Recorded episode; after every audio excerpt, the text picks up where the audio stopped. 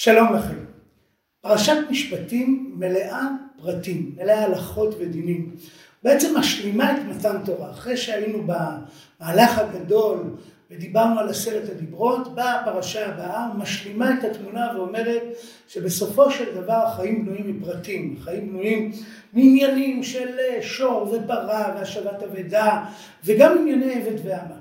באמת בפרשה שלנו יש עיסוק בפרשת עמה עברייה בואו רגע נקרא את הפסוקים. וכי ימכור איש את ביתו לעמה, לא תצא כצאת העבדים. האמת היא שכאדם מודרני, שערך השוויון הוא יסודי בחייו, אני מרגיש קושי מול הפסוקים, מול התמונה. התורה מתירה לאדם למכור את ביתו לעמה. הדבר הזה נשמע קצת אה, קשה לאדם המודרני. נחזור השאלה הזו בהמשך, אבל בואו רגע ננסה להבין על מה התורה מדברת. בדרך כלל, כשעוסקים בשאלת המה עברייה, אז ההבנה הפשוטה היא היא שפחה. כלומר, כמו שיש עבד שזורע וקוצר ומנקה את הבית, כך יש גם שפחה, כלומר אמה, שעסוקה בענייני עבדות אה, אצל, אה, אצל האדונה. אבל הגאון מווילנה חידש, חידוש עצום, שאמה עברייה בפרשתנו פירושה פילגש. הרעיון הזה שהגאון מווילנה פיתח נשען על התפיסה הבסיסית של הגאון מווילנה שלא כל כך מוכרת, שיש פשט גם בפסוקים הלכתיים, למרות שבסופו של דבר הלכה עוקרת מקרא, כמובן שנפעל לפי חז"ל, אבל המקרא עצמו יש גם מה לומר בפני עצמו.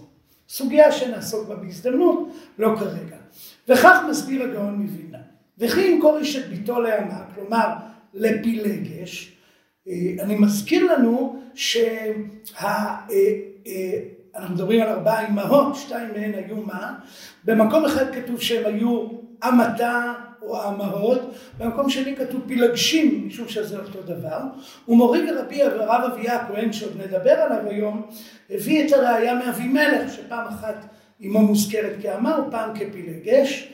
ואני ארצה להוסיף עוד ראייה אחת יפה לעניין, נמצאה הכתובת בירושלים ימי בית ראשון, בתרגום מארמית, פה קבור עוזיה ואמתו. אה, יהיה קשה להניח שהכוונה השפחה שאחראית על לזרוע או לנקות, סביר יותר שהכוונה ופילגשו. אם כך, הפרשה מדברת בפילגש. מה אומרת התורה על הפילגש? לא תצא כצאת העבדים. לפי הגאון מבינה זה מאוד מובן.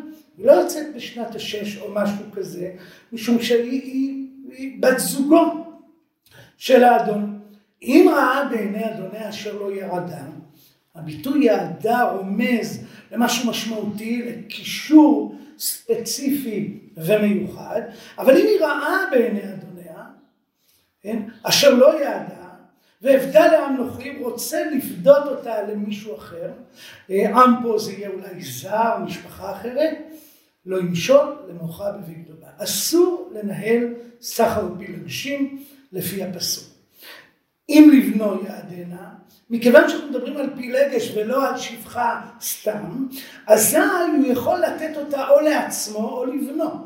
הוא כמובן לא יכול למכור אותה ולסחור בה. אם לבנו יעדנה, כמשפט הבנות יעשה לה. כמשפט הפילגשות או כמשפט הנשים הנשואות יעשה לה לא כמשפט האב, השפחות, אלא כמשפט הבנות, צריך לדאוג לה. ואם אחרת ייקח לו. שוב, כל כך ברור עכשיו הפסוק לפי דברי הגאון מווילנה, מה הבעיה שלאדם יהיו אה, עשר שפחות ושלושים עבדים, אבל אם מדובר בפילגש, אז הבאתה של פילגש אחרת מצרה את מקומה. אז אם אחרת ייקח לה עדיין הוא צריך לדאוג לשלושה דברים. שארה, כסותה ועונתה לא יגרע. אחד מהם קרוב לוודאי מדבר על יחסי אישות, ככל הנראה המילה שארה, ויש כאלה שחשבו עונתה, הוא צריך לדאוג לה לחיי משפחה, לחיי אישות מלאים, ולכן הבאתה של פילגש אחרת יכולה לסכן ולקרוע, אומרת התורה, הוא חייב לדאוג לה שרק כסותה ועונתה לא יקרא, ואם שלוש אלה לא יעשה לה. אם הוא לא דואג לה, אם הוא לא לוקח אותה לעצמו, או נותן אותה לבנו, או דואג לה, אם שלוש אלה לא יעשה לה, בהצעה חינם אין כסף. היא משוחררת, למרות שהוא קנה אותה כדרך שקנו פילגשות, הרי שהיא משוחררת ולא מוטל עליה לשלם את דמי קנייתה, משום שהאדון לא עומד בתנאים שהתורה מציבה לפילגשות. הפירוש הזה שהגאון מווינה אה, באמת נראה מאוד נהיר, פשוט הוא רק מעצים את התחושה או את השאלה מה המשמעות כאדם יהודי אה, דתי מודרני ששואל את עצמו מה הפשט רוצה לומר לי, מה התורה, מה בתורה רלוונטי לחיי, דווקא הפירוש הזה שהגאון מווינה מעורר את השאלה מחדש. דנו פה בדיני פילגשות, אבל איך זה קשור לחיינו אנו? חז"ל שהתמודדו עם הפרשה הוטרדו משאלה מאוד uh, חזקה, היא שאלת הסתירה שבין הפרשה במשפטים לפרשה, בפר... לדברים בפרשת ראה בספר דברים. כשמעיינים בפרשת ראה, אז המילה אמה מופיעה שם בהקשר אחר. כי אם אחר לך אחיך העברי או העברייה, בדברים פרק ט"ו פסוק י"ב, ועבדך שש שנים בשנה השביעית תשיירנו חופשי ממך. הפרשה עוסקת גם בעבד עברי וגם בעברייה, והיא אומרת שהושבו דיניהם, שניהם יעבדו שש שנים בשביעית, יצא לחופשי, זה סותר את הרעיון של לא תצא כצאת העבדים. התורה הבחינה בין האמה הפילגש לעבדים, ואילו כאן נראה ששניהם הושבו דיניהם ויוצאת בשנת השבע, ויש את דיני ההנקה, וחותמת התורה ואומרת שאם האדם רוצה להירצע, אז הוא יירצע, רוצה להישאר עבד עולם, אז הוא יירצע ויהיה עבד עולם, והיא אומרת התורה, והיה לך עבד עולם, ואף לאמתך תעשה כן. ומכאן שאמה גם נרצעת לכאורה, וגם יכולה להיות עבד עולם. מה היחס בין שתי הפרשיות? חז"ל, כשהתמודדו עם הפער הזה שבין שתי הפרשיות, הכניסו אותם לתמונה הרמונית אחת מורכבת. בעצם אמרו שמדובר פה באדם שקונה פילגש כבת, לא פילגש, אלא קונה נערה צעירה, נניח כבת שמונה או תשע. ובעצם עכשיו יש מערכת שלמה של שלבים בתוך התהליך. הוא מייעד אותה להיות אשתו, אשת איש ממש. אבל זה לא יכול להתממש בגיל הזה ולא בעת הזו, ולכן בשלב הראשון היא שפחה עבדה נקרא לזה, מנקה את החלון, אה, קוטפת את הפירות מן העצים, היא בעצם עובדת כאחת השפחות והעבדים בביתו של האדון. אבל מי שהיא בוגרת, בעצם מביאה שתי שערות, מגיעה לגיל בגרות, אזי יש רגע מאוד דרמטי, שהוא הרגע של הייעוד, שהייעוד מגיע לכדי מימוש, ואז צריך להחליט, האם הם הופכים לזוג ממש שלם, מלא, האם הם מתחתנים והיא הופכת להיות אשתו לחלוטין, או שהם נפרדים כל אחד לדרכו. בעצם חז"ל יצאו הרמוניה בין הפסוקים בפרשת משפטים, פרשתנו, לפרשת ראה, ואמרו כך, וכי ימכור איש את ביתו לאמה.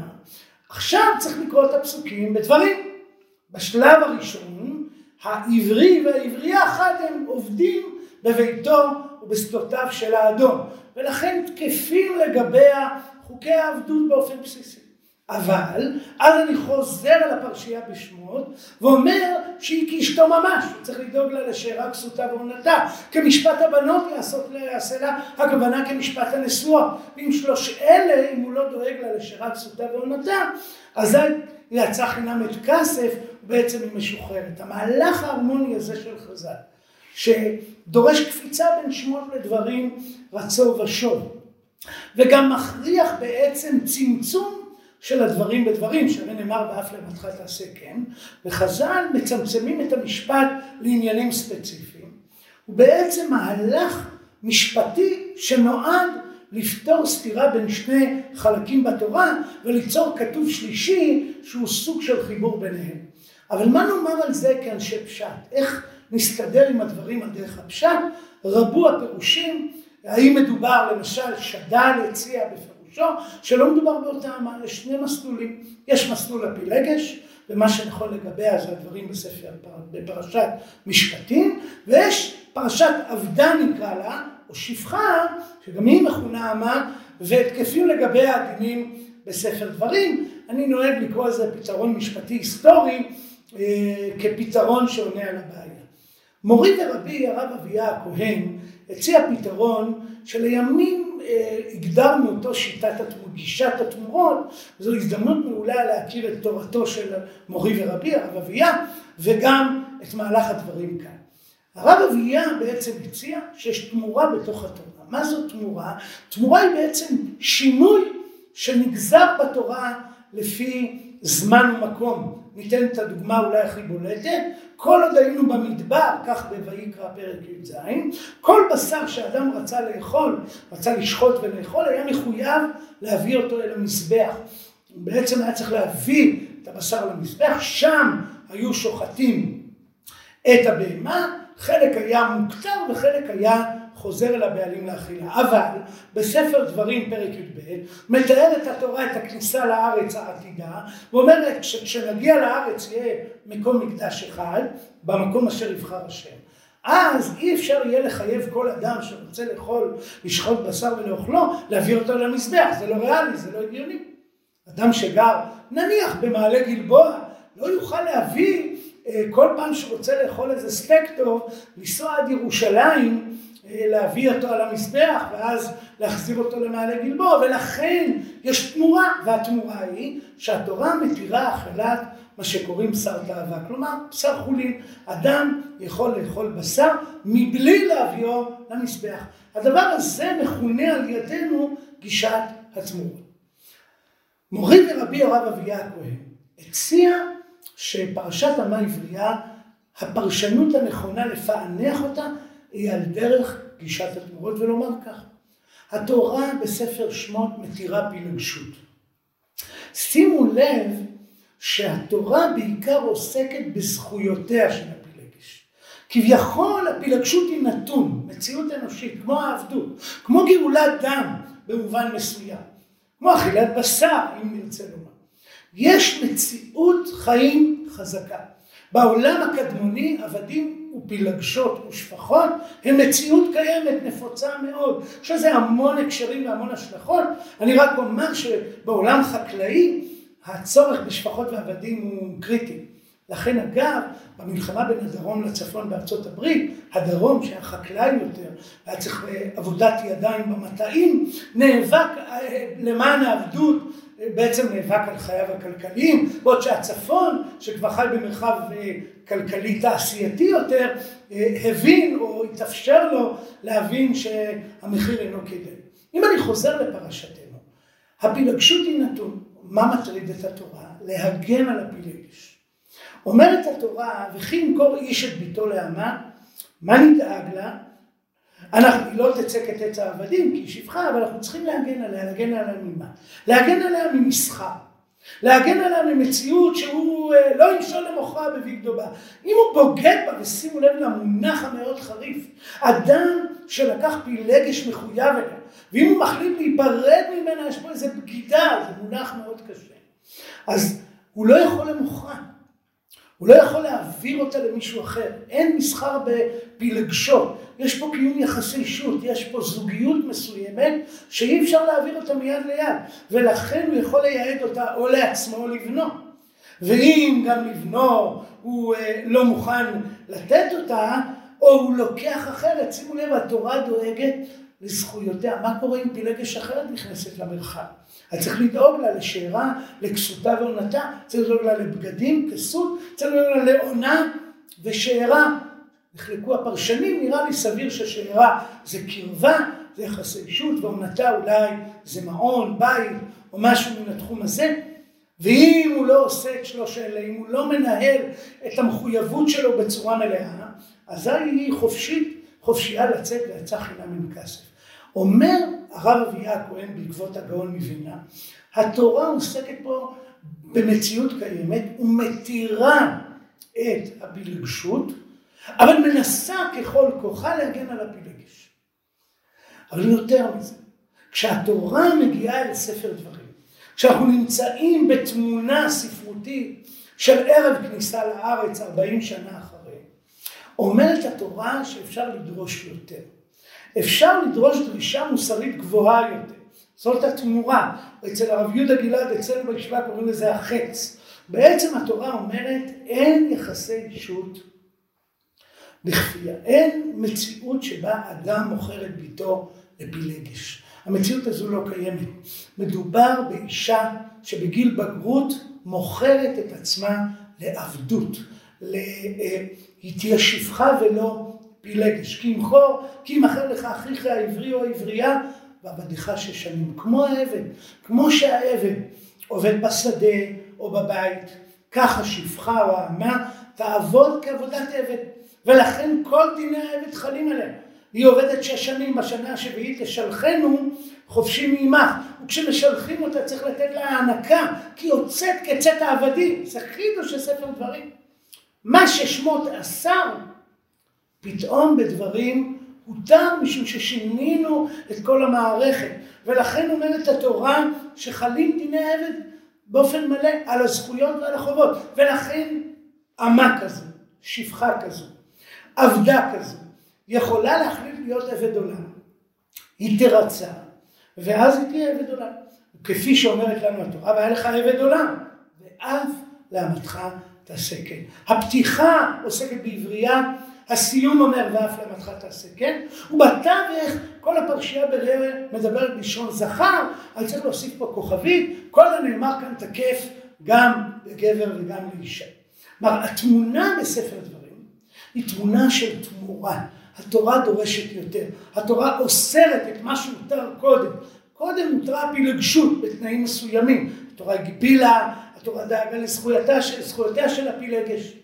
בספר דברים התורה ביטלה כל מערכת יחסים מינית של בכפייה, כל מערכת יחסים של יחסי אישות, שלא הנערה בחרה מרצונה, אלא אביה מכר אותה לאמה. ממילא תקפים דינים חדשים בתוך העניין. הרב אביה הכהן רוצה לפתור כך גם את שאלת שפחה נחרפת בספר ויקרא, פרק י"ט, סוגיה מורכבת שאתם אה, מוזמנים לעיין בה בעצמכם, לא אוכל במסגרת הקצרה הזו לדון בה, אבל השפחה הנחרפת, אדם שבעצם מקיים יחסי אישות עם שפחה נחרפת, ביטוי לא מובן, עונשו אינו מיתה. שואל הרב אביה מדוע לא עונש מוות, הרי אה, הנואף והנואפת יומתו, אבל אם זאת פילגש, אם שפחה שם בראשו פילגש, אז באמת בפילגש יש מעמד ביניים שהיא לא אשת איש, אבל היא גם לא כעבד בביתו, כשפחה במערך העבדים והשפחות של האדון, יש פה מערכת מורכבת יותר ולכן הדין הוא דין ייחודי.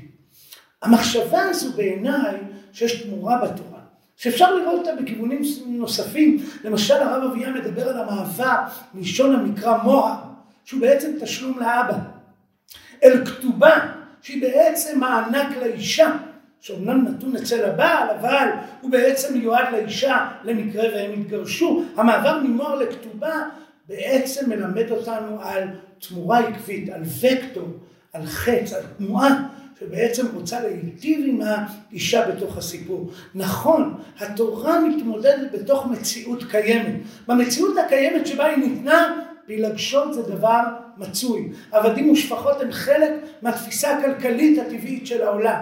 אבל התורה מבקשת לעגן בתוך המרחב הקיים בשלב הראשון. היא מתירה פילגשות, אבל מתנה מערכת שלמה של תנאים. כביכול נכון לומר פה את המשפט, דיברה התורה כנגד יצר הרע. מה שחז"ל אמרו על אה, שייפתו, נכון להיאמר גם כאן.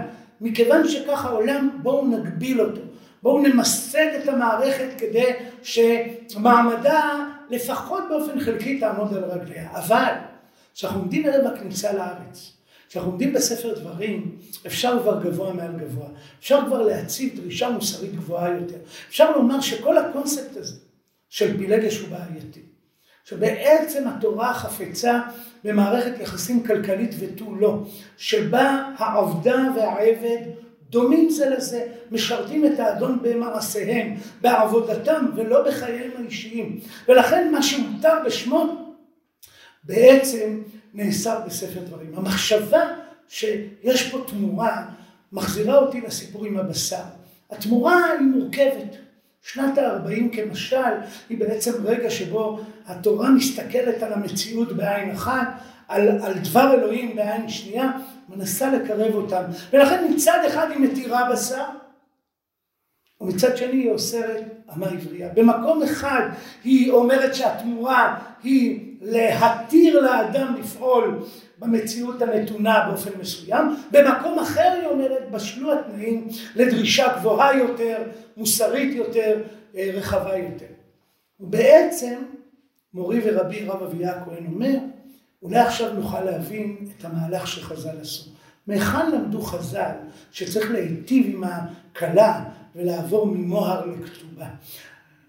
מהווקטור שעלה מפרשת התמורות, מהחטא שהתעורר פה בתנועה שבין הפרשה במשפטים לפרשה ברא. הנצחיות של התורה היא בתנועה, במגמה. המגמה הזו בעצם מייצרת בכיוון, הכיוון הוא ככל האפשר, בהתאם לדבר השם והמציאות, להיטיב עם האישה בסיפור. מכיוון שהיא חלשה, ודאי בעולם פטריארכלי, התורה מייצרת וקטור של הטבה, ולכן אם רגע נסתכל על הפתרון של חז"ל, חז"ל יצרו מציאות שבה הם ביטלו לפחות בהוראה הזו את דיני הפילגשות. אין פילגש בסיפור. עד גיל בגרות היא שפחה ככל השפחות והעבדים. ומגיל בגרות יש את איש ממש. ובעצם, אם רגע נסתכל על זה, התנועה שבין שמות לדברים יצרה אצל חז"ל אפשרות לחבר את שמות לדברים, אבל עם הרוח העולה במסע שבין שתי הפרשיות. עם המגמה להיטיב עם האישה פעם נוספת.